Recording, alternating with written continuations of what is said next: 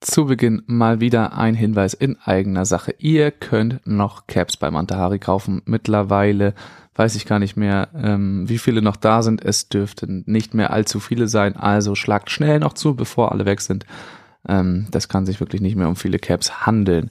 Wenn ihr keine Caps tragt oder euch die zu teuer sind, dann könnt ihr mich gerne unterstützen, indem ihr bei PayPal spendet. Den Link packe ich euch in die Beschreibung. Das hilft mir wirklich sehr.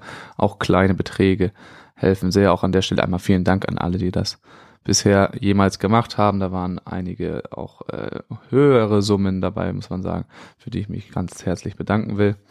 Ihr könnt auch gerne unterstützen, indem ihr mir bei Instagram folgt euch da rege beteiligt, mir Feedback gebt, ähm, bei Spotify auf Folgen drücken und bei iTunes, Apple Podcasts eine Rezension dalassen. Äh, am besten natürlich eine gute, aber wie immer euch das passt.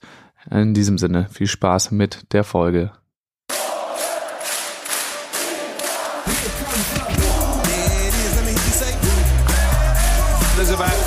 13,000 German fans in there.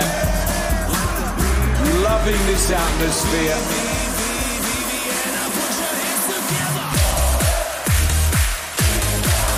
And the German fans are on their feet. Herzlich willkommen, liebe Beachvolleyball-Welt, zu Folge 26 von Maximum Beachvolleyball. Mein Name ist Max Behlen. Ich befinde mich mal wieder in meinem Arbeitszimmer in Kiel, oder vielmehr gesagt, ähm, Zimmer in Kiel und heute haben wir eine besondere Episode, denn es ist jemand mir zugeschaltet, den vielleicht noch nicht jeder kennt, aber ihr sollt ihn heute kennenlernen, denn er ist wirklich sehr interessant. Wir haben einige seiner Projekte vorzustellen und das ist Malte Nagurski. Hallo Malte, alles klar? Wie geht's dir? Hallo Max, danke. Ich habe gerade die Kinder ins Bett gebracht und freue mich zum ersten Mal in meinem Leben in einem Podcast zu sein. Wirklich das erste Mal, aber du siehst sehr professionell schon auf, weil du hast mir vorhin schon erzählt, du bist sowieso die ganze Zeit im äh, Homeoffice vor Videomeetings, deswegen bist du auch gut ausgestattet. Genau, ich habe mir also schon vor über einem Jahr äh, für das Homeschooling, mein Hauptberuf ist ja Lehrer, für das Homeschooling ein, ein Headset mit Mikrofon und Bluetooth-Funktion gekauft und äh, ja, das erleichtert das Leben vor dem Computer enorm.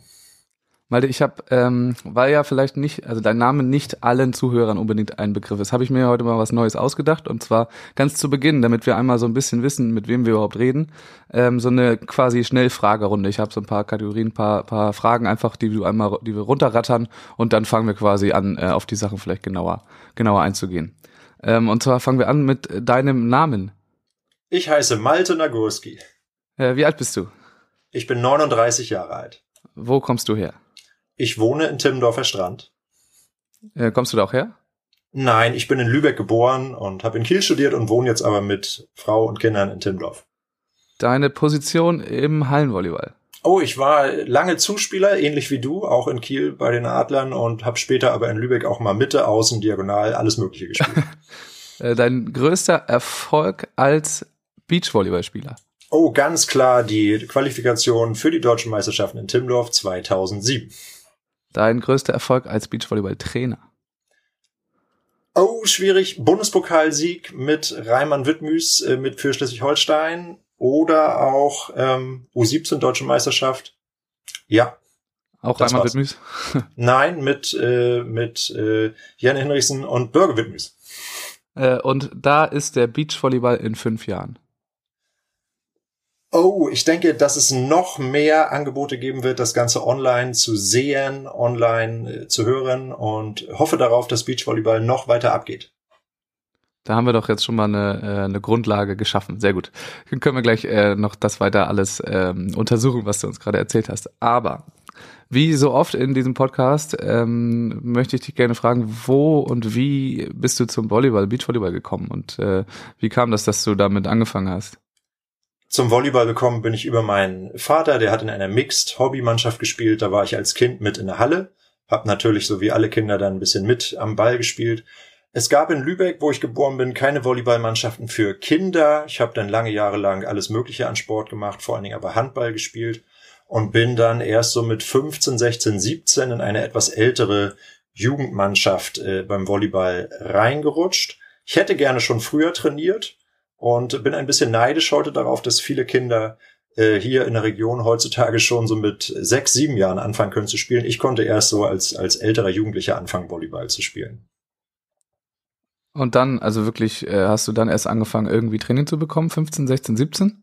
Hast du also keine Jugendhöhepunkte ähm, oder sonst was auch mitgespielt? Nee, tatsächlich habe ich in der A-Jugend zum ersten Mal eine, eine Landesmeisterschaft gespielt und auch äh, in der A-Jugend mal sowas wie ein Beachvolleyball Nordcup hieß das, glaube ich, gespielt, aber die Ergebnisse waren unter ferner Liefen. Ich war da eben erst seit ein, zwei Jahren dabei und hatte auch tatsächlich lange, lange kein Training. Training im Beachvolleyball und auch äh, ordentliches Hallentraining hatte ich erst als junger Erwachsener, respektive als Student dann nachher in Kiel, als ich am Olympiastützpunkt bei Lennart Krab und Silke Lüdicke und so mittrainieren konnte. Das hat mir eine Menge gebracht, aber ich habe auch viel autodidaktisch mir angelesen und äh, ja, wirklich fast jedes Buch über Beachvolleyball verschlungen, was es gab. Aber das eben erst als junger Erwachsener. Äh, als Kind hatte ich keinerlei Förderung, nein. Und da äh, durftest du denn einfach so irgendwie irgendwie mitlaufen? Ähm, wie oder beschreib mal den Weg, wie das denn äh, weiterging am Ende von gar kein Training bis äh, nach Timmendorfer Strand? Also ich habe tatsächlich in Timmendorf angefangen, Beachvolleyball zu spielen an der Seebrücke mit den mit den Local Heroes äh, hier aus der Region. Wir waren so vier, fünf Leute, da war ich aber schon so 17, 18, 19. Da haben wir halt Beachvolleyball am Strand gespielt. Ich konnte das halt, weil ich so in der Halle und immer ein bisschen Volleyball gespielt hatte mit meinem Vater und so. Und dann habe ich angefangen, über Landesverbandsturniere äh, mich da in den Ranglisten höher zu spielen. Bin dann auch irgendwann mal schleswig-holsteinischer Landesmeister und Vizelandesmeister geworden. Und dann im Studium bin ich halt dann in Kiel dazu gekommen, dass ich bei den guten Trainingsgruppen mitmachen konnte mit Sebastian Fuchs, Florian Lüdicke, Markus Böckermann, die kennen ja vielleicht noch ein paar der Zuhörer. Da durfte ich halt als Trainingsgast mittrainieren und äh, habe einfach eine Menge gelernt. Ne? Lennart Krabseke, Lüdecke, den habe ich eine Menge zu verdanken. Nicht nur als Spieler haben die mich halt weitergebracht, sondern auch äh, nachher vor allen Dingen als Trainer. Ähm, auch wenn ich natürlich gar nicht das Ziel der Gruppe war, sondern nur ein Gast, äh, ja, konnte ich halt eine Menge mitnehmen. Und ähm, wie kam es dann dazu? Also das, äh, wie weit oder wann hast du angefangen? Wann bist du nach Kiel und wann war denn äh, die deutsche Meisterschaft? Also ich bin, glaube ich, im Jahr 2003 nach Kiel gekommen. Da habe ich das Sport, also das Lehramtsstudium aufgenommen. Und äh, das hat schon gedauert. Sich für Timnoff zu qualifizieren, äh, ist, ist für jemanden, äh, der jetzt nicht mit so viel Talent gesegnet ist, wie ich zum Beispiel, natürlich eine harte Nummer gewesen. Ich habe da vier, fünf Jahre lang, vor allen Dingen mit meinem Partner Jan Siegmund oder auch mit anderen Partnern zwischendurch, natürlich Landesverbandsturniere gespielt. Da DVV-Punkte gesammelt und dann irgendwann durften wir das erste Mal Quali beim Cup spielen und meine erste Masters, so hieß das früher Zürich Masters Teilnahme war auf Fehmarn. Da haben wir dann uns mega gefreut, dass wir nachts im Hotel schlafen konnten. Am nächsten Morgen haben wir dann gegen Kjell Schneider und Julius Brink spielen dürfen in der ersten Runde. Und ähm, das hat aber dann immer noch gedauert. Also bestimmt äh, drei, vier Jahre lang bin ich immer durch Qualis und äh, schlechte Platzierungen auf dem Hauptfeld irgendwann dazu gekommen, mich dann mal für Timmendorf zu qualifizieren. Das allerdings vor allen Dingen, weil Stefan Windscheif einen Blockspieler brauchte und mich dann gefragt hat, ob ich äh, mit ihm das machen möchte. Und ähm, ja, dann haben wir es tatsächlich geschafft, uns für Timmendorf zu qualifizieren im Jahr 2007. Für mich die Erfüllung meines sportlichen Traumes. War das wirklich so der, der Traum? Ja, das musst du dir so vorstellen. Ich komme ja hier aus der Region Timmendorf. Ich bin in Lübeck geboren. Meine Eltern sind hier Segler äh, in Niendorf, also ganz in der Nähe von Timmendorf. Ich sitze quasi in Timmendorf auf der Tribüne, seitdem es diese Meisterschaft da gibt. Ich glaube, 1993 hat das angefangen. Da war ich elf oder zwölf Jahre alt. Und seitdem sitze ich da jedes Jahr und habe meine Stars äh, angefeuert. Arman Hage haben damals fast jedes Jahr gewonnen. Ich habe versucht, T-Shirts zu fangen, die ins, ins Publikum geworfen wurden. Ich habe mit Freunden die Raupe nachgespielt, die am Ende gemacht wurde. Für mich waren das natürlich Helden. Und äh, ich äh, bin dadurch sicher geprägt worden, so dass irgendwann dieser Wunsch immer größer wurde, auch selber mal dort auf dem Center Court äh, zu spielen. Hab dann auch als junger Erwachsener dort geholfen beim Aufbau, habe da mir ein bisschen Geld als Student dazu verdient und anfangs war nicht daran zu denken, dass ich da selber auch mal spielen würde. Das kam eben erst so ein bisschen in den Bereich des Möglichen durch die Teilnahme an den Trainingsgruppen am Olympiastützpunkt in Kiel. Und wie ist das heute? Ähm, würdest du sagen, deine aktive Karriere äh, dauert noch an? Nein, also ich habe tatsächlich nach meiner Timmendorf-Teilnahme war auch so ein bisschen das große Feuer bei mir schon recht früh erloschen. Da war ich ja 25 oder 26 Jahre alt und habe dann das Angebot bekommen, Landestrainer in Schleswig-Holstein zu werden. Da war ich auch gerade mit dem Lehramtsstudium fertig. Und diese Landestrainerstelle habe ich auch begeistert angetreten. Das beinhaltete aber auch für mich die Entscheidung, mit Leistungs-Beachvolleyball äh, wieder aufzuhören. Und ähm, ich habe nie so richtig aufgehört, habe immer noch so ein bisschen weiter Beachvolleyball mit befreundeten, ja, ehemaligen Weggefährten gemacht und äh, spiele jetzt auch, muss man auch sagen, seitdem die Kinder wieder ein bisschen größer sind, ähm, auch wieder begeistert mit meinem Beachvolleyball-Partner Jan Siebmung seit zwei, drei Jahren. Wir nennen das die Never-Ending Abschiedstour. Ähm, wir sind ja eigentlich schon viel zu alt. Ich habe dieses Jahr ja auch gegen dich gespielt, du hast es gemerkt. Wir versuchen uns immer noch durch den Sand zu schieben, aber wir haben einen Riesenspaß, weil wir einfach nochmal wie, äh, ja, wie Neugeboren da am Sand stehen und nochmal als Silberrücken dabei sein dürfen und äh, auf der, auf der Tour in Schleswig-Holstein mitspielen dürfen. Nein, also meine Karriere ist noch nicht vorbei, aber das würde ich jetzt eigentlich nicht mehr Karriere nennen, was ich da mache, sondern mehr einen Riesenspaß noch mit den jungen Leuten aufzuschlagen. Und du hast es gerade gesagt, es gab damals irgendwie diese Entscheidung, äh, jetzt die Trainer, den Trainerweg oder den Spielerweg weiterzugehen. Ist dir das schwer gefallen, denn da auf die, auf die Trainerschiene zu wechseln? Ehrlich gesagt ist mir das nicht so schwer gefallen. Also da für mich eben dieser Wunsch oder der, der große Traum war, einmal in Timdorf mitzuspielen und äh, als das dann geschehen ist, fehlte mir auch eben ein bisschen so der ganz große Elan, noch zweimal am Tag mich zum Training hinzustellen.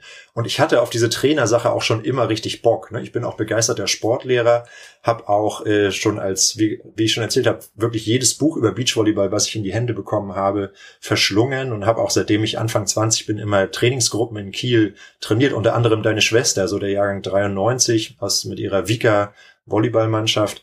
Ähm, die habe ich schon als Student trainiert und ähm, ja, dann später auch eben begeistert als Landestrainer angefangen. Das ist äh, sicherlich sowas wie mein Traumjob gewesen und auch immer noch eine Sache, die ich heute gerne mache. Es war halt nachher so ein bisschen schwierig, als, äh, als klar war, wir bekommen Kinder. Wir haben heute ja Zwillingsmädchen, die sind sieben Jahre alt und einen Sohn, der ist acht. Als die alle zur Welt kamen oder als ich das abzeichnete, war klar, das ist schwer, so einen Trainerjob zu vereinbaren mit Familie. Und ich bin dann auch eben umgeschwenkt, um äh, ja das, was ich studiert habe, zu machen, einfach als Lehrer zu arbeiten, was ich auch bis heute sehr gerne mache. Aber Beachvolleyballtrainer sein, muss ich schon sagen, ist meine Herzensangelegenheit. Ja, hättest du, also würdest du sagen, dass es da vielleicht noch weitergegangen wäre? Also, wenn die Kinder nicht in den Weg gekommen wären, das wollen wir jetzt natürlich so nicht sagen, äh, die hören sich das jetzt ja auch nicht an, zum Glück. Aber ähm, dass, äh, dass das vielleicht noch irgendwo der Weg noch weitergegangen wäre, Richtung, keine Ahnung, war es Landestrainer Schleswig-Holstein, das war ja dann quasi die Endstation auf der ähm, Leistungssportschiene. Also ich muss sagen, an dieser Landestrainerstelle habe ich sehr, sehr geschätzt, dass es eine Städtestelle war, die, äh, in der ich auch viel Vertrauen genossen habe. Ne? Das ist natürlich so, dass man, dass man sich, wenn man sich diese hauptberuflichen Stellen in Deutschland anguckt, auf einer Bundestrainerstelle eher nicht so lange sitzt. Da sind äh, ja. bis auf wenige Ausnahmen die letzten Jahre immer wieder Wechsel drin gewesen. Aber Landestrainerstellen wurden zum Beispiel in, in Baden-Württemberg von Michael Malek äh, ja über Jahrzehnte äh, besetzt. Ja. Und da wird auch über Jahrzehnte konstant gute Arbeit geleistet. Ich hätte mich sicher auch äh, in der Situation, wenn ich Landestrainer geblieben wäre, eher so gesehen, dass ich das langfristig mache, weil ich die Arbeit auch gerne gemocht habe oder auch heute finde ich die Arbeit noch interessant. Und äh, da hatte ich auch einen netten Vorstand, der hinter mir stand. Ich hatte auch einen netten Chef, Max, und wir haben tausend Überschneidungen. Das war dein Vater nämlich damals. Aha. Ja, der hat da ein bisschen geguckt und das war einfach super. Ich hatte da gute Arbeitsbedingungen, habe das gerne gemacht. Ich glaube, dass ich tatsächlich das auch länger gemacht hätte. Vielleicht noch ein Team dazu übernommen. Das machen ja auch viele heute Ne, zum Beispiel mein Nachfolger war Fabian Tobias, der macht ja auch immer heute gleichzeitig äh, irgendeine OSP-Trainerstelle oder so und trainiert dann noch ein, ein Team, was auf der World Tour unterwegs ist. Vielleicht wäre das für mich noch ein Entwicklungsschritt gewesen. Aber hätte, hätte Fahrradkette, so ist es nicht gekommen. Ich bin Lehrer geworden und ja. finde das auch super. Und äh, jetzt ist es halt so, dass ich hauptberuflich Lehrer bin und nebenbei verschiedene Beachvolleyball-Projekte mache. Okay, ja, zu diesen ganzen Projekten, da wollen wir auch auf jeden Fall noch dazu kommen, aber wir bleiben noch mal kurz in diesem äh, Trainer-Ding. Also würdest du schon sagen, dass die, ähm, ja, weiß ich nicht, die Nachwuchsarbeit dir da auf jeden Fall ein bisschen mehr Spaß macht, ein bisschen mehr liegt als mögliche Hochleistungssportstellen. Äh, so, da ist dann keine Ambition, da irgendwie noch, weiß ich nicht, irgendwelche Teams zu übernehmen, sondern schon da zu bleiben? Oder ist es nur diese örtliche oder, oder länger, längerfristige Sache, die dich da hält oder gehalten hat? Naja, also da, ehrlich gesagt, die Option gab es damals gar nicht. Als ich 26 war, hatte ich jetzt äh, nicht ansatzweise daran gedacht, mal Teams zu trainieren, die irgendwo im Leistungssport, äh, also im Erwachsenenleistungssport unterwegs sind, sondern da gab es einfach das Angebot hier, Malte, du kannst Landestrainer oder später leitender Landestrainer in Schleswig-Holstein werden. Da fühlte ich mich natürlich schon geehrt und habe das begeistert angetreten. Und die ganze Zeit über hat mich dieser Job auch so ausgefüllt, dass ich gar nicht drüber nachgedacht habe, äh, was zu machen in die Richtung. Allerdings muss ich sagen, dass sich das natürlich geändert hat. Also ich habe äh, zum Beispiel vor zwei, drei Jahren hier auch eine Woche lang sehr intensiv mit Tine Auenbrock und Sandra Ferger in Timmendorf zusammengearbeitet. Die sind dann extra hergekommen für eine Woche und haben haben hier haben hier gewohnt und ähm, ja, wir haben halt Training auch dann eben auf Erwachsenenleistungssportniveau gemacht. Und das hat mir natürlich auch Spaß gemacht. Und äh, es ist jetzt auch nicht so, dass das damals neu für mich war ähm, sondern als Landestrainer wurde man damals zumindest auch häufiger herangezogen, wenn zum Beispiel für die U21 EM ein Co-Trainer gebraucht wurde. Dann hat man davor das Trainingslager mitgemacht mit Elbra Habrecht oder, oder Jörg Amann. Und dann war ich auch mit zur Europameisterschaft oder zur Weltmeisterschaft und habe da Teams gecoacht. Und bei U20, U21 ist der Unterschied dann ja auch nicht mehr so groß nachher zum Erwachsenenleistungssport. Ne? Ähm, ja. Ja. also wenn das jemand hört, falls er noch ein Team für nächstes Jahr einen Coach braucht, ich weiß es nicht. Ich wohne direkt in Timmendorf, also das ist immer ganz gut hier. Die, der Spirit ist auf jeden Fall hier zu spüren, wenn man hier am Sand trainiert. Ja. Also meldet euch gerne bei Max, äh, der kann euch vermitteln. Ja.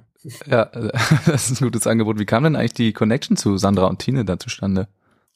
Oh, über, über BeachMe. Das muss natürlich auch erwähnt sein. Ich mache seitdem äh, ich äh, Lehrer bin immer mal wieder, einfach dadurch, dass mich Misha Obatzka, auch ein, ein alter Weggefährte aus Jugendtrainingszeiten, äh, angequatscht hat, mache ich immer mal wieder Sachen. Ähm, das Jugendcamp auf Sylt zum Beispiel, für die mache ich begeistert und auch, ich war auch ein paar Mal mit bei Erwachsenencamps auf Sylt. Und äh, Tine und Sandra waren auch in einem Trainingslager mit als Coaches und wollten sich äh, vorbereiten auf irgendein Turnier und ich habe gesagt, komm, ich habe lange hier kein äh, Team auf eurem äh, Niveau trainieren können. Das war gerade so die Zeit, wo unsere Kinder gerade zwei, drei Jahre alt waren. Da habe ich mich ein bisschen rausgezogen aus der ganzen Sache. Und dann haben wir da eine Woche lang trainiert und haben äh, an verschiedenen Dingen gearbeitet, zum Beispiel am Übergang von Annahme zum Angriff und so. Und das hat mir so einen Spaß gemacht und ähm, denen hat es anscheinend auch gefallen, dass sie sich dann gemeldet haben und gesagt haben, Malte, willst du unser Coach sein für die nächste Saison? Und ich habe gesagt, ich schaff's vielleicht ein, eine Woche lang ein Training zu machen, aber muss auch zugeben, dass ich das damals nicht darstellen konnte, jedes Wochenende und in dem Umfang, in dem es nötig gewesen wäre, als Coach dabei zu sein, einfach weil meine Familie mich auch braucht und ich auch begeisterter Papa bin und wir ein Haus gebaut haben und so und da, ja, ging nicht. Aber so eine Woche, das war damals gut und ähm, ja, hat mir viel Spaß gemacht. Also müssen die Teams, die das jetzt hören und Malte gerne engagieren wollen, einfach dann vorbeikommen in Timmendorf oder Niendorf oder sonst wo. dann geht's. Aber das äh, Rumgereise ist es nicht. Nee, ich fahre gerne mit dem Fahrrad immer zum Training und zur Arbeit, muss ich auch sagen. Aber nein, mir ist schon klar, das müsste man natürlich dann ein bisschen ändern. Aber ich, ich arbeite hier gerne in der Region und das ist auch so mein Anliegen. Hier ist es ja schön. Die Lübecker Bucht hat ja viele schöne Spots hier, wo man gut Beachvolleyball spielen kann.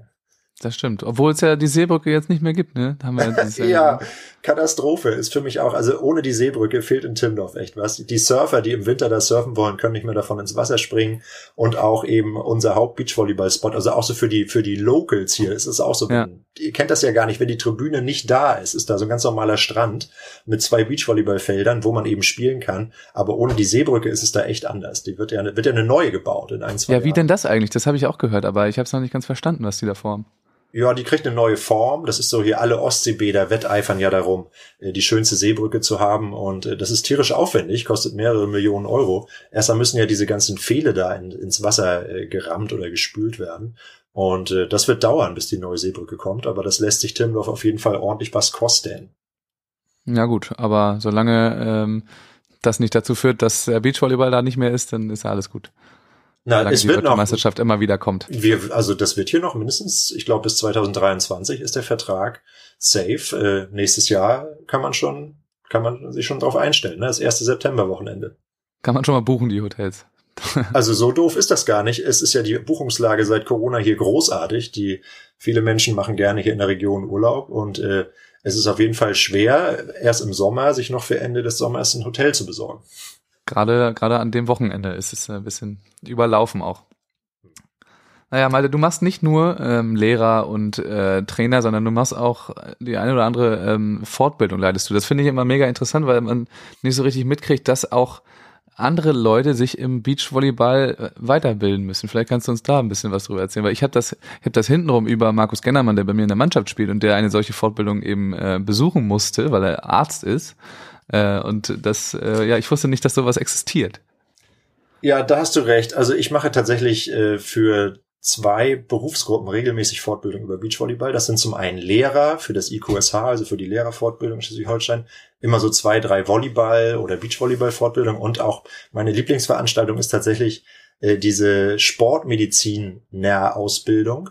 Da kann man in Eckernförde äh, als Arzt den, die Zusatzqualifikation zum Sportmediziner machen und da mache ich immer äh, einen Tag mit den Sportmedizinern, wo wir über Theorie, wo wir Theorieunterricht machen zum Thema Techniktraining im Beachvolleyball und dann auch tatsächlich in den Sand gehen, paar Techniken lernen und immer so ein kleines Turnier äh, dabei spielen. Und ja, da war auch dein, dein Kollege Markus Gennermann dabei.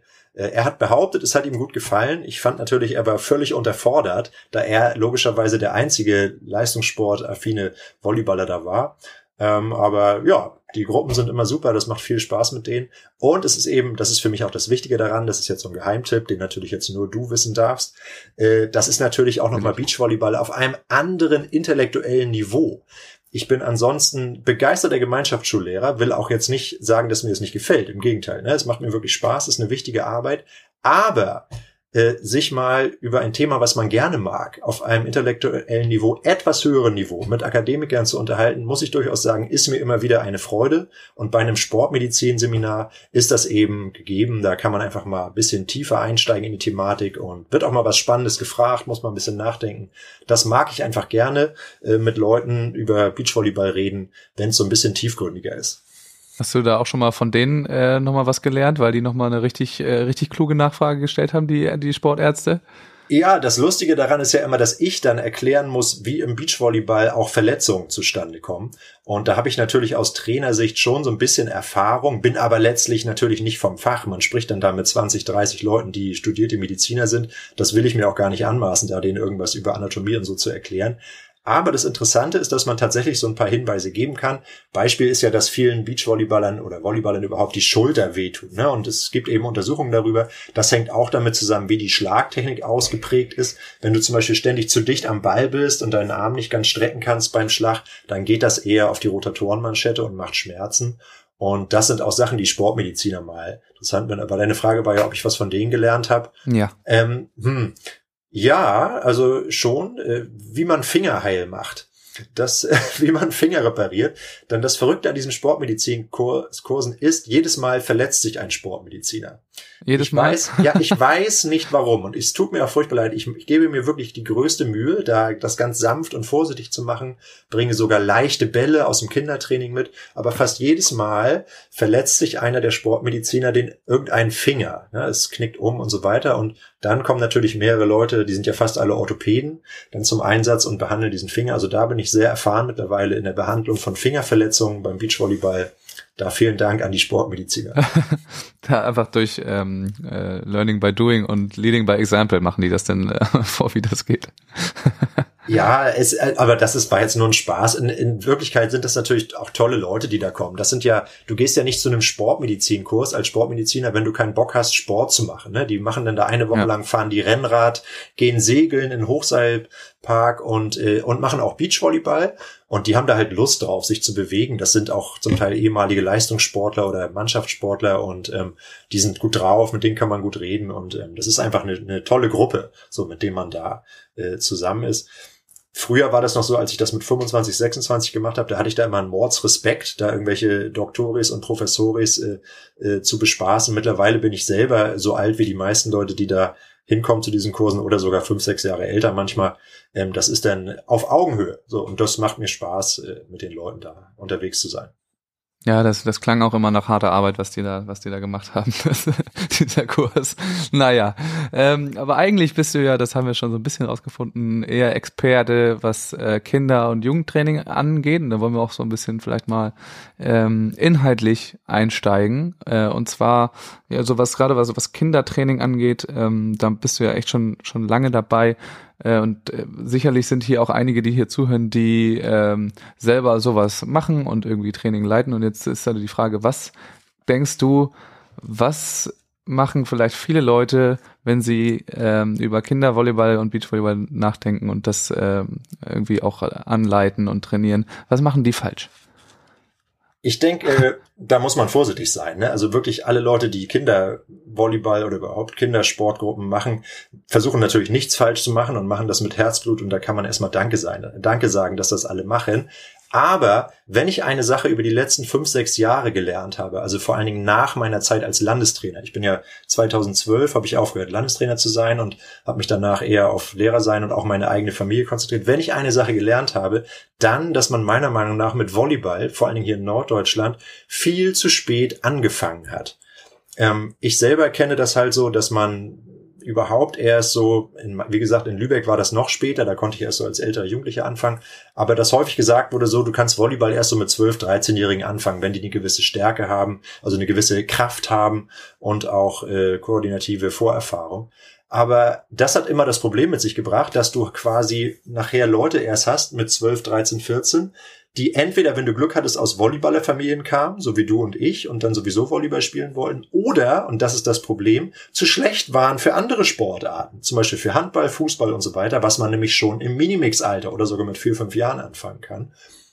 Und äh, da habe ich mir damals schon gesagt, das kann nicht sein. Ich mache also seitdem äh, mein Sohn drei Jahre alt ist, erst in Lübeck und jetzt in Timmendorf halt äh, Ballsportgruppen erst Mini-Ballsportgruppen und dann Ballsportgruppen, aus denen jetzt äh, erste Mini-Volleyball-Gruppen geworden sind. Sprich, ich habe mir damals drei, vierjährige Kinder genommen, habe mit denen so äh, ja eine Mini-Ballschule gemacht. Wenn du da Interesse hast, kann ich noch mal mehr dazu erzählen. Aber das ist natürlich grundlegend anders als ein Landesauswahltraining, was man nachher so mit 13, 14-jährigen äh, Kindern ja. macht.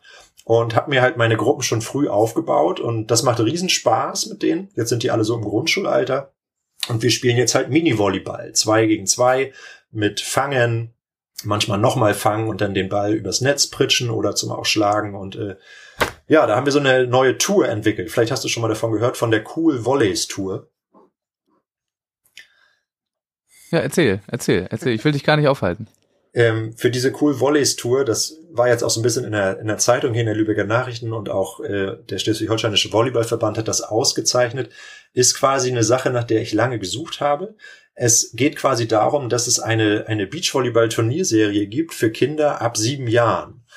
Ähm, ich kannte das schon ein bisschen aus meiner Zeit aus Kiel. Da ist der leider mittlerweile verstorbene Klaus Schmeske für verantwortlich gewesen. Der hat immer freitags in Kiel äh, so Jugendturniere auf dem, auf dem äh, Beachvolleyballfeld von FT Adler Kiel angeboten. Da konnten Kinder so mitspielen. Ich glaube ab zehn, elf, eher ab zwölf Jahren.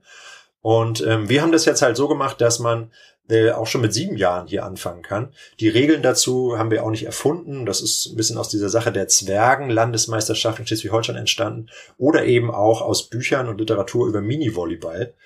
Ähm, und da ist es halt gelungen, jetzt beim Abschlussturnier bis zu 32 Teams, also 64 Kinder beim Abschlussturnier dabei zu haben, die da in drei Leistungsklassen Beachvolleyball gespielt haben. Ne? Leistungsklasse 1 ist dann so wie bei der U12, also ohne Fang, 2 gegen 2. Leistungsklasse 2, da darf man dann den ersten Ball noch fangen und bei Leistungsklasse 3 darf man die ersten beiden Bälle fangen. Das kann wirklich jeder mitspielen, der schon werfen und fangen kann. Ne? Und ähm, das ist eine Sache, die schlägt hier ganz gut ein. Wir haben viele Kinder und äh, das macht echt Spaß. Und die, die 64 Kinder, die kommen alle aus Schleswig-Holstein oder alle aus der Lübecker Region oder? Okay, ja, ja, das war eben der zweite Ansatzpunkt. Wir wollen nicht, dass die Kinder so weit fahren müssen. Das ist ja sonst in einem Flächenland wie Schleswig-Holstein sowieso ein Problem. Auch schon für Landeskaderathleten war das damals ein Problem ja. oder ist es immer noch ein Problem. Äh, aber es ist halt nicht zumutbar, dass ein Siebenjähriger ständig von seinen Eltern aus Lübeck bis nach Flensburg oder Husum gefahren wird. Das würden wir sogar auch tun, wenn es keine andere Möglichkeit gäbe. Aber wir haben jetzt hier in der Region Lübeck aus Holstein halt das Glück, dass wir drei Vereine haben Einmal äh, die VSG Lübeck, ein, Zusammen ein Zusammenschluss der Lübecker großen Volleyballvereine, dann PSV Eutin und eben mein kleiner Verein hier, der NTSV Strand 08. Wir machen halt seit Jahren äh, jetzt so Mini-Volleyballgruppen und die Trainer haben sich halt zusammengetan und haben sich gesagt, komm, das nutzen wir. Und dann haben wir halt diese Cool Volleys Tour ins Leben gerufen. Cool Volleys heißt das, nicht jetzt, weil ich das Wort cool besonders toll finde, sondern weil halt die Jungs und Mädels in dem Alter dieses Wort irgendwie ansprechend finden. Also es ist die Cool Volleys Tour 2021. Und äh, ja, das ist in Lübeck, in Niendorf am Strand und äh, lief super im Sommer. Jetzt müssen wir gucken, dass es auch in der Halle im Winter ein bisschen weiterläuft. dann äh, ja mit mit Hallenvolleyball eben. Ne? Also du konzentrierst dich dann nicht auf Beachvolleyball, sondern ganzheitliche Ausbildung. Ganz klar, also diese Zeiten, wo man äh, immer noch äh, sich streiten musste, ob nun Hallenvolleyball oder Beachvolleyball, sind für mich ja eh schon immer vorbei. Also muss man ja auch aus meiner Vita so sehen. Für dich ist es ja auch selbstverständlich. Wir Kieler, Lübecker haben immer schon im Winter Hallenvolleyball, im Sommer Beachvolleyball gespielt. Ich bin froh, dass dass äh, der Widerstand dagegen mittlerweile gänzlich gebrochen zu sein scheint. Hier zumindest kommt das Problem nicht auf. Hatte auch den Grund, dass wir äh, im Mai, Juni wieder angefangen haben nach einer ganz langen Corona-Pause. Also ich habe meine die kleinere Gruppe, das sind so vier bis, bis sechsjährige Kinder, die habe ich wirklich fast über ein Jahr lang nicht trainiert, weil wir und die Eltern mit den Kindern nicht in die Halle gehen wollten und äh, weil auch die Option am Strand zu trainieren noch gar nicht da war. Die Gemeinde hatte halt gesagt, kannst da kein 30 Meter langes Volleyballnetz aufhängen, wenn wir nicht mal die Touristen alle an Strand lassen, das geht nicht. Das ist halt erst später entstanden. Also haben wir die Cool Volleys Tour auch ein bisschen aus der Not herausgeboren, erstmal draußen stattfinden lassen. Aber das hat sich halt gezeigt, dass das keine, gar keine Not war, sondern dass das eine super Sache war. Beachvolleyball kommt halt gut an, auch bei kleinen Kindern, auch bei den Eltern, die sind dann auch gerne am Strand und sitzen darum. Und das ist kein Problem. Aber jetzt im Winter soll es halt auch zum ersten Mal dann in der Halle stattfinden das gibt es ja letztlich schon. Es gibt ja U12-Spieltage, nicht nur in Schleswig-Holstein, auch in anderen, Landesverbänden. Nur was jetzt halt neu ist in der Region hier, dass wir halt so viele Kinderteams haben hier im, im Großraum Lübeck, dass wir halt jetzt gucken müssen, wie man die dann alle auch noch in der Halle äh, mit verarztet, dass die da auch auf ihre Spieltage kommen und eben nicht die Halle aus allen Nähten platzt, wenn die alle da sind. Und wo kommen die jetzt alle her? Also äh, da sind natürlich jetzt wahrscheinlich ein paar von deinen Gruppen dabei, aber das ist, du hast ja nicht 64 in deiner in deiner Ballsport-Minigruppe, sondern äh, habt ihr da ordentlich Zulauf bekommen oder war es auch von Anfang an so viel? Ja, also das, du hast recht. Also der Zulauf an Volleyballern in Lübeck kann ich das nur gerade beurteilen und in Ostholstein ist ist enorm. Aus, in meiner eigenen Mini-Volleyballer-Gruppe sind etwa 20 Kinder und bei der Ballsportgruppe waren es mal über 20. Ähm, die sind äh, allerdings ein bisschen in der Corona-Zeit einge zusammengeschrumpft. Äh, muss ich mal gucken, dass die Gruppe wieder besser in Gänge kommt. Also wer noch äh, äh, so um die fünfjährige Kinder bis siebenjährige Kinder hat, kann die gerne zu mir schicken. Und wenn der hier in der Nähe von Timdorf wohnt, ich mache gerne Ballsport mit denen. Bei der Lübecker Turnerschaft oder der VSG Lübeck haben die enormen Zulauf, auch durch diese Anime-Serie. Du hast es wahrscheinlich schon mal gehört, die heißt High Q. Ja. Ich persönlich stehe wirklich gar nicht auf solche Serien. Ich fand auch schon Mila Superstar, was zu meiner Zeit äh, immer im Fernsehen war, fand ich fürchterlich. Aber es scheint Kinder zu geben, die darauf anspringen und auch deswegen tatsächlich Volleyball spielen wollen. Man mag es ja kaum glauben. Aber das ist ungefähr der Grund jedes dritten Kindes oder jedes, jedes dritten Jugendlichen, der jetzt anfängt, tut das, weil er diese Serie gesehen hat und das Aber cool findet und auch so spielen möchte. Das ist eine Schätzung der Trainer hier. Äh, ja. wir, man fragt ja, warum fangt ihr so an? Es ist also, es ist schon so, auch in der Schule merke ich das, auch, auch Kinder so aus meinen äh, Sport-WPUs, also so Wahlpflicht, Sportunterricht, die ein bisschen sportlicher sind vielleicht als andere Kinder, gucken auch High Q und wollen dann auch gerne Volleyball in der Schule spielen, auch wenn sie es vielleicht sonst nicht immer kennen, wenn sie nicht gerade Herrn Nagurski als Lehrer haben. Äh, aber äh, also bei mir spielen natürlich die Kinder auch viel Volleyball in der Schule. Aber auch Leute, die mich da nicht haben, die das nicht kannten, wollen gerne jetzt Volleyball spielen, wegen High Q. Ja, das, aber das wollen wir uns ja jetzt erstmal nicht beschweren, äh, dass, dass das so ist. Also es war ja damals, glaube ich, bei, bei Mila sowas da auch schon so, dass dann auf einmal äh, das irgendwie größer geworden ist. Nein, es ist also kaum zu fassen. Ich kann es ja nur noch mal betonen, ein, ein riesen äh, Arbeitsfeld. Als ich früher Landestrainer war in Schleswig-Holstein, haben wir ja natürlich auch versucht, das Problem zu lösen, dass wir immer viel zu wenig jugendliche Talente hatten. Das war ja so, dass man quasi im, im Jungsbereich warst du quasi, wenn du schon angefangen hast, Volleyball zu spielen, eigentlich automatisch fast in der Landesauswahl, weil es einfach kaum mehr als 20, 30 äh, männliche Volleyballspieler pro Doppeljahrgang in Schleswig-Holstein gab. Ähm, und da haben wir natürlich uns überlegt, was kann man machen, um mehr Leute für Volleyball zu begeistern. Da wurde dann dieses Projekt Kleine Riesen gesucht, damals von Sascha Kriblin und mir halt ins Leben äh, gerufen. Da haben wir halt, sind wir an die Grundschulen in Kiel gegangen und haben dort AGs angeboten, äh, und versucht halt darüber Kinder in die Vereine zu kriegen. Das war auch eine tolle Idee, das ist gut, ist aber letztlich halt daran gescheitert, dass man nicht genug Trainer hatte, äh, die dann sich auch für die für die Volleyball AGs äh, äh, ja, bereit erklärt haben, um 13, 14 oder hinzustellen. Wer hat da schon Zeit? Das ist schwierig. Das Projekt gibt es auch noch, das ist auch eine gute Idee. Aber letztlich hat es doch nicht diesen Zulauf verursacht, den es jetzt gerade zumindest hier im Großraum Lübeck aus Holstein gibt durch HiQ. Wie ist das denn in Kiel? Weißt du das zufällig gerade? Habt ihr, habt ihr da auch mehr Volleyballer gerade oder ist das äh, kein, nicht merkbar? Wir haben auf jeden Fall keinen Mangel. Also ich weiß ja selber, ähm, mein Vater hat jetzt wieder eine eine äh, Kindergruppe in, beim SC Strande, wo fast meine komplette Mannschaft, inklusive Milan zum Beispiel, ähm, äh, Volleyball haben äh, spielen gelernt ähm, und da sind immer mehr, kommen immer mehr, kommt jede Woche mehr. Also ich hatte heute gerade, habe ich Training, weil mein Vater im Urlaub ist, habe ich da Training gegeben und es werden immer mehr. Also das kann ich dir sagen. Du hast ja auch eben ja schon über äh, Kiel Schneider geredet. Ähm, da seine Tochter zum Beispiel ist auch da, Paula äh, spielt da auch Volleyball. Ich weiß nicht, ob es wegen High Q ist, ich denke eher nicht, aber also Probleme gibt es da momentan ähm, weniger als früher, wenn man so will.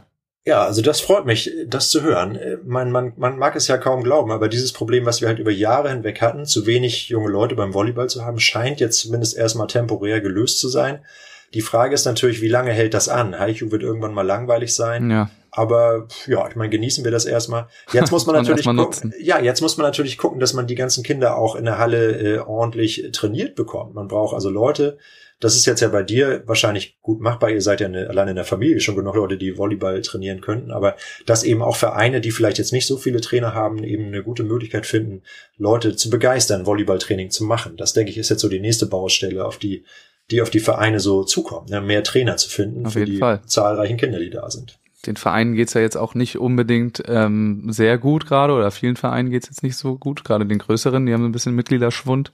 Äh, da wird's dann auch nicht einfacher, die Trainer gut zu bezahlen, damit die dann darauf auch Lust haben, das sowas durchzuziehen. Also das ist auf jeden Fall eine Herausforderung, sag ich. Wusstest du übrigens, dass, ähm, oder das hat mir mal jemand erzählt, ich weiß es nicht, ob es stimmt, dass Milan Sivas ähm, nach Mila Superstar äh, benannt wurde damals Milan kommt ja auch aus einer Volleyballfamilie und ich denke, ich glaube, das hat mir sogar äh, damals er selber oder, oder sein Vater erzählt. Oha, ich würde, es ist auf jeden Fall äh, starker Tobak, muss ich sagen. Ich spare mir mal einen Kommentar, aber ich meine, es ist ja schön, also wenn tatsächlich Leute sich dadurch für, Volleyball begeistern konnten. Äh, ja, ich finde ja immer die die Geschichte ganz nett, dass ich ja tatsächlich auch, also mein mein letztes Jahr als Landestrainer war ja, ich hatte eigentlich vor, das das Team Max Behlen und Milan Sievers fit zu machen äh, für für Großes im Beachvolleyball. Ich, ich glaube, da kannst du dich gar nicht mehr so dran erinnern. Da wart ihr so 12, 13.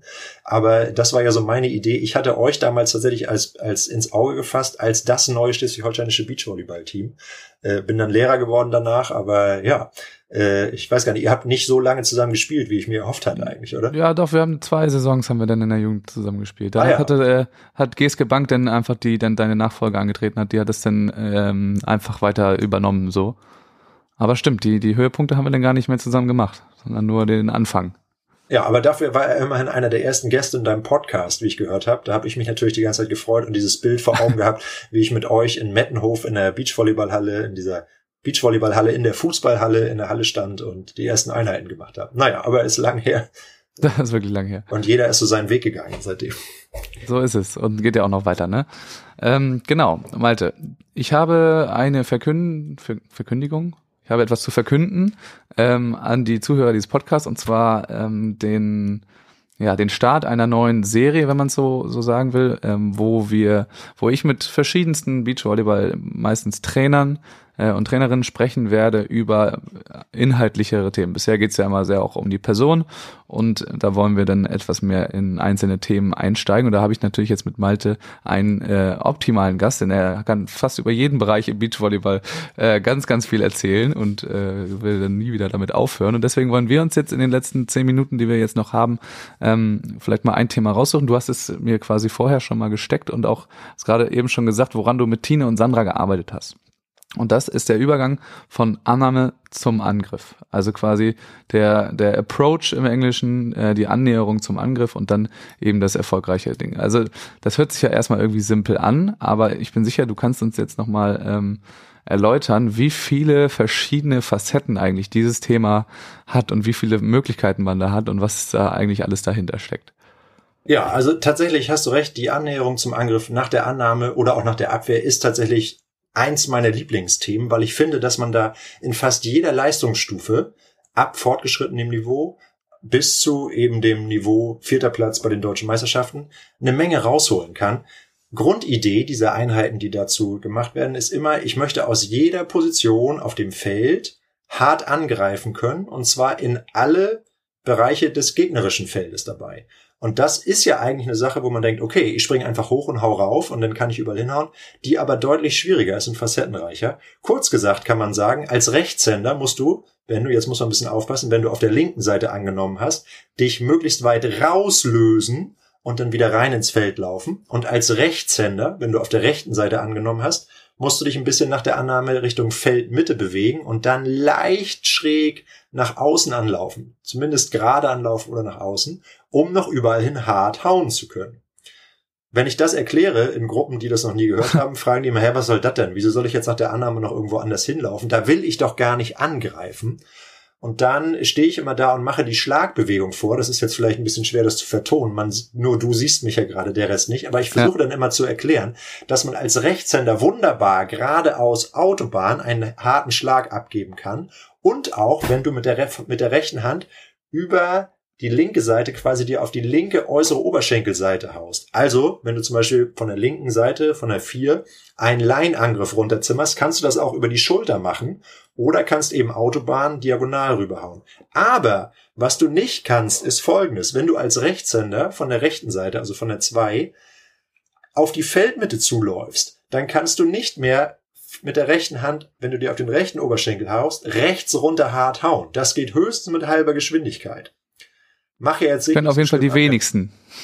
Das kennen die wenigsten, können die wenigsten. Ja, ja es mag Menschen geben, die das können. Ich habe, also wenn es einen gibt, der das kann, ja, der melde sich bei Max oder bei mir, könnt mir auch schreiben, wenn man mich da irgendwo findet, bei Insta oder so gibt's mittlerweile alles. Schreibt mir das. Ich habe noch keinen Menschen getroffen, der das kann.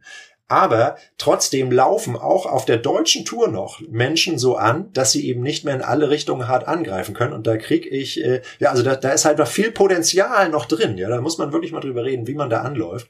Und das ist ja jetzt nur die Annahme. Das Ganze ja. wird ja nochmal doppelt kompliziert, wenn man über die ganzen verschiedenen Abwehrorte, die ja völlig randomisiert übers Feld verteilt sein können, spricht. Äh, aber die Kurzformel ist eben als Rechtshänder von links rauslösen und als Rechtshänder von rechts zur Feldmitte lösen, um überall hart angreifen zu können.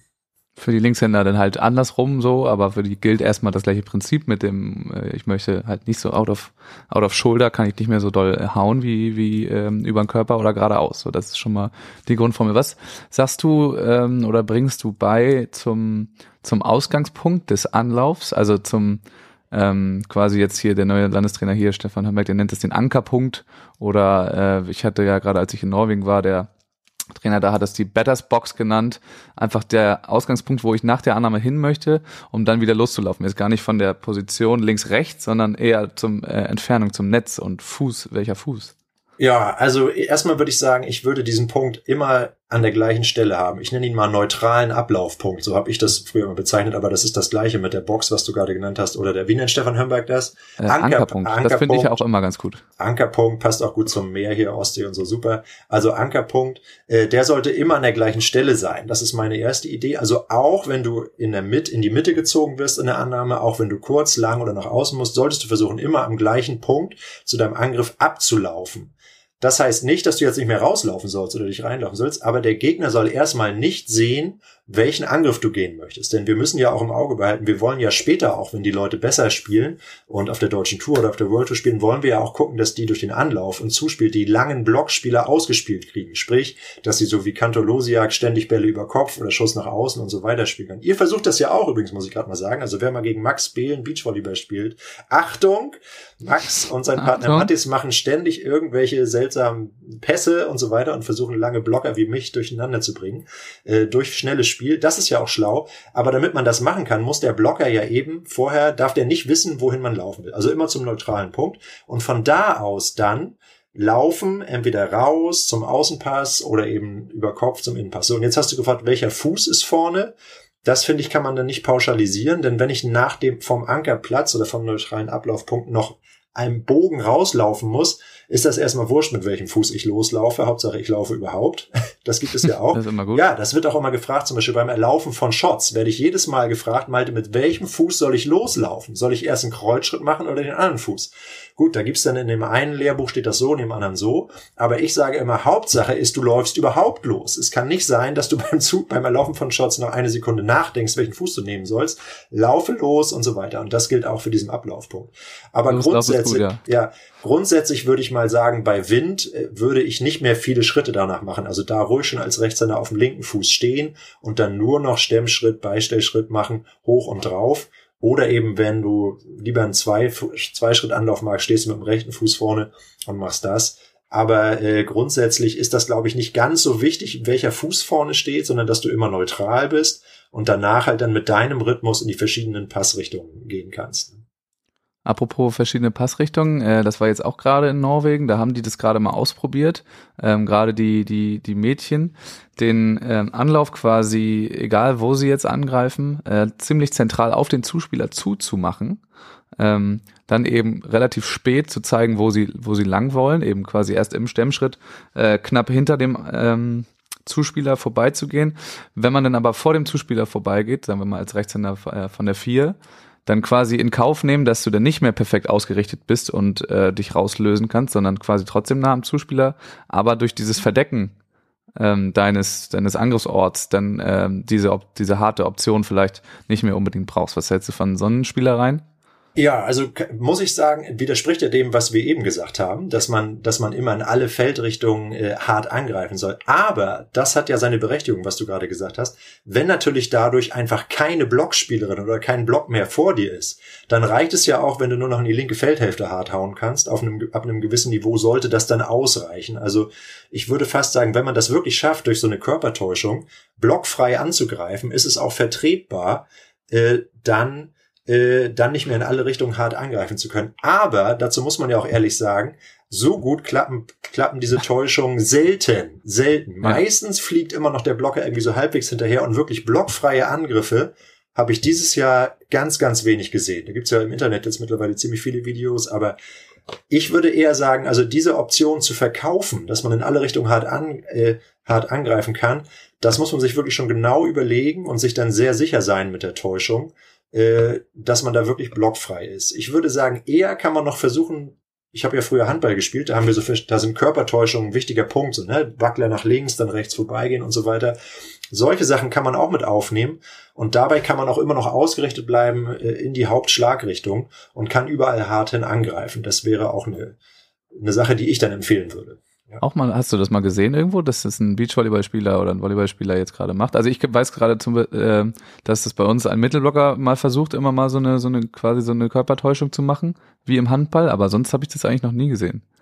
Ich habe jetzt keinen im Kopf, aber ich selber habe das mit äh, Athleten trainiert. Also gerade zum Angriff über Kopf kannst du ja, als würdest du zum Ball vorne anlaufen und machst dann mit betont einen Schritt nach links, was das ähnelt dem Handballwackler, den man macht. Da landet man auf beiden Füßen, macht einen Schritt nach links und geht dann rechts vorbei. Das ist ja quasi schon eine einfache Körpertäuschung, ja. um dann über Kopf durchzugehen.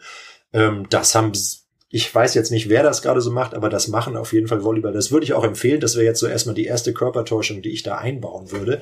Aber, das sei ja auch gesagt, dieses mit den Körpertäuschungen und überhaupt irgendwelchen seltsamen Pässen versuchen meiner Meinung nach auch viele Leute viel zu früh und vergessen dabei, das macht eigentlich erst Sinn, wenn du eine 99%ig sichere Annahme spielen kannst ja. und eben auch einen Zuspieler hast, der entsprechend gut zuspielen kann. Also mein Tipp an alle Leute, die jetzt nicht schon Top 10 in Deutschland sind. Trainiert lieber eure Annahme, trainiert euren Dankeball und ein sicheres Zuspiel, die ganze Zeit nur mit solchen tollen Zuspielen zu spielen, so ist eine Sache, die man machen kann, wenn man zum Beispiel beide Hallenzuspieler sind. Aber wenn die Annahme flöten geht, dann bringt dir das Ganze auch nichts. Ja, dann ist dein ganzer Spielaufbau im Eimer und du kannst auch nichts mehr mit schnellen Zuspielen so. Das ist dann alles nichts. Annehmen ist einfach das Wichtigste im Beachvolleyball. Ja, leider, leider ist das wirklich so. Äh, das, das ist ja so ein Phänomen, das dann immer im Training gesagt wird. Aber wir wollen jetzt, können wir mal angreifen? Können wir mal hart angreifen heute? Ähm, aber dann ist es ja vielleicht doch lieber äh, nochmal baggern heute. da ist übrigens, ähm, der größte darin ist übrigens Sebastian Fuchs, den wollen wir auch nochmal hervorheben. Der schafft es, eine ganze Trainingswoche in so einem Beachcamp damit zu verbringen, dass die, dass die Teilnehmenden äh, einfach Bälle nach vorne baggern zu ihm, indem er, weil er denen sagt, okay, ihr könnt, ihr könnt noch nicht angreifen. Wir sollten noch nicht, müssen erstmal annehmen. Äh, der schafft es aber, das so gut zu verkaufen, dass alle trotzdem Spaß dabei haben und am Ende dann, dann doch annehmen können. Was bewundernswert ist, ich habe das auch schon, was du gerade erzählst, habe ich auch schon auch schon mal gehört von seinen Kollegen, habe mir auch die Haare gehauft. Ich dachte, das kann man nicht bringen. Die Leute kommen in ein Beachcamp auch, um viel Spaß zu haben. Ähm, aber er hat ja recht damit, also annehmen ist wichtig. Und wenn er das auch noch schafft, dann mit Spaß an die, an die Leute zu bringen und ihnen das auch sinnhaft zu verkaufen, warum nicht? Dann eben eine Woche lang Annahmetraining. Aus trainingswissenschaftlicher Sicht ist das sicherlich sinnvoll. Sicherlich. Wo wir gerade bei dem anderen mit, äh, Angriffsthema nochmal eben waren, das wollte ich noch eine Sache erzählen, die ich gerade das erste Mal in meinem Leben gesehen habe. Und zwar war da eine ähm, Spielerin, auch wieder in Norwegen, hier Geschichten aus Norwegen, ähm, eine Spielerin, da eine Gast, Gastspielerin eher, die hat äh, Goofy gestemmt. Also es, es sah ganz komisch aus und man war sich schon sicher, okay, ähm, da stimmt irgendwas nicht. Und Goofy wäre ja einfach, ich, ich stemme falsch rum, ja. Also ich, ich äh, habe meinen rechten Fuß am Ende vorne, ja, stemme als Rechtshänder dann links rechts. Aber die hat zwar mit links zuerst gestemmt, hat aber am Ende wieder richtig gestanden. Mit dem linken Fuß vorne. Sie hat quasi links rechts gemacht, aber dann ähm, stand sie trotzdem richtig. Also hat den erst den linken vorbei und dann den, den rechten hinter ihrem linken äh, nachgezogen. Eine ganz verrückte Stemmtechnik. Und äh, sie wollte die beibehalten oder wollte sie die noch abändern? Ich glaube, sie waren, also sie, ich muss zugeben, ähm, die war, kam gerade dazu und es war die Überlegung, ob die in dieses ähm, Übergangsprogramm, was sie da haben, Olympioniken von morgen heißt das, äh, ob sie da reinkommt und sie war halt nur die eine Woche da und hat das war gerade das zweite Training. Ich habe das dann geleitet zufälligerweise und die haben schon, ich habe den Leuten das da dann erzählt dem Trainer. Also hast du gesehen, dass die Goofy stemmt? Also ja, ja. Hast du auch gesehen, wie die das macht? Also nee, ist mir, ich habe es noch nicht gesehen. Also die wussten das noch gar nicht richtig. Ich denke, dass sie das noch ändern werden. Also ich finde das, das auf jeden Fall äh, interessant, was du sagst. Die Frage dahinter ist ja, was macht man mit Athleten, die goofy stemmen? Äh, und vor allen Dingen, was macht man mit Athleten, die das schon jahrelang machen und vielleicht sogar ja. gut machen? Gab es ja mal die Vorgängerin, Vorvorgängerin in der Hallen-Nationalmannschaft, Angelina Grün über Diagonal, hat ja auch auf Weltklasse-Niveau angegriffen, aber eigentlich, zumindest in jungen Jahren, ich weiß gar nicht, ob das später auch noch so war, auch goofy eingestemmt. Und äh, was ist, wenn du solche Leute trainierst? Ja, ist es ja die Frage, gibt man sich da zwei, drei Jahre lang Zeit, um es richtig zu lernen? Oder lässt man halt Leute das weitermachen die ganze Zeit? Und die Frage ist ja im Hobbybereich oder im Jugendbereich ist das klar. Da würde man dann versuchen, ihnen quasi die Lehrbuchtechnik beizubringen, weil man einfach noch Zeit hat und es vielleicht auch noch nicht so eingebrannt ist, dieser, dieses, diese, diese Technik. Aber äh, ja, es gibt ja tatsächlich auch Menschen auf der Welt, die das auf gutem Niveau hinkriegen. Goofy ja, Phil Dahlhauser ähm, zum Beispiel stimmt, stimmt schon immer Goofy. Der hat nicht das große Problem oder keine körperlichen Probleme damit, weil er so parallel stemmt. Dadurch funktioniert das denn eben noch. Oder Alexander Samoylov hat auch ähm, eigentlich immer Goofy gestemmt. Hat das in, der hat es aber dann ähm, angefangen umzugewöhnen vor zwei Jahren, glaube ich. Vor zwei, drei Jahren. Ja, also das geht auch auf Top-Niveau. Das würde mich natürlich mal von, ich habe jetzt da leider keine Connections, vielleicht kannst du den ja auch mal befragen, interessieren, wie, wie lange das gedauert hat, bis er das dann auch gerne auf Wettkampfniveau eingesetzt hat und vor allen Dingen, ob es besser war, ob er danach mehr Optionen hatte oder weniger Hüftschmerzen oder was auch immer. Das wäre, würde mich wirklich mal interessieren. Ähm, ja, wie gesagt, bei Max melden. Auch eine Frage für die Sportmedizin. Ja, also sich der Samuelos einfach bei mir melden, dann, wenn er das hört. Alles klar. Malte, ich bedanke mich ganz herzlich bei dir für diese Folge. Wir werden uns äh, irgendwann bestimmt nochmal wiedersehen in dieser, im Rahmen dieser äh, Trainerreihe. Also ich meine jetzt im Podcast, wir werden uns auch so nochmal wiedersehen, gehe ich davon aus. Ähm, und du, weiß nicht, ob du es weißt, aber äh, in letzter Zeit hat hier immer der Gast das letzte Wort. Du hast nochmal die Möglichkeit, irgendwas loszuwerden, was du gerne möchtest. Ich äh, erwische dich jetzt aber unvorbereitet, aber du äh, bist ja selten ähm, sprachlos. Deswegen sage ich schon mal vielen Dank und wir sehen uns das nächste Mal. Viel Spaß ähm, noch mit Maltes letzten Worten. Ja, danke Max, danke an alle Zuhörer. Wenn ihr Lust habt, hier bei mir in der Region an der Lübecker Bucht irgendwie Beachvolleyball zu spielen, also zu trainieren, meldet euch gerne bei mir. Ihr findet mich mittlerweile unter www.beachvolleyball-timdorf.de oder auch bei Insta und Facebook. Ich freue mich über jeden Kontakt und wir finden für dich dann hier auch eine passende Trainingsgruppe oder das passende Spielfeld. Äh, ich bin gerne helfend dabei. Tschüss!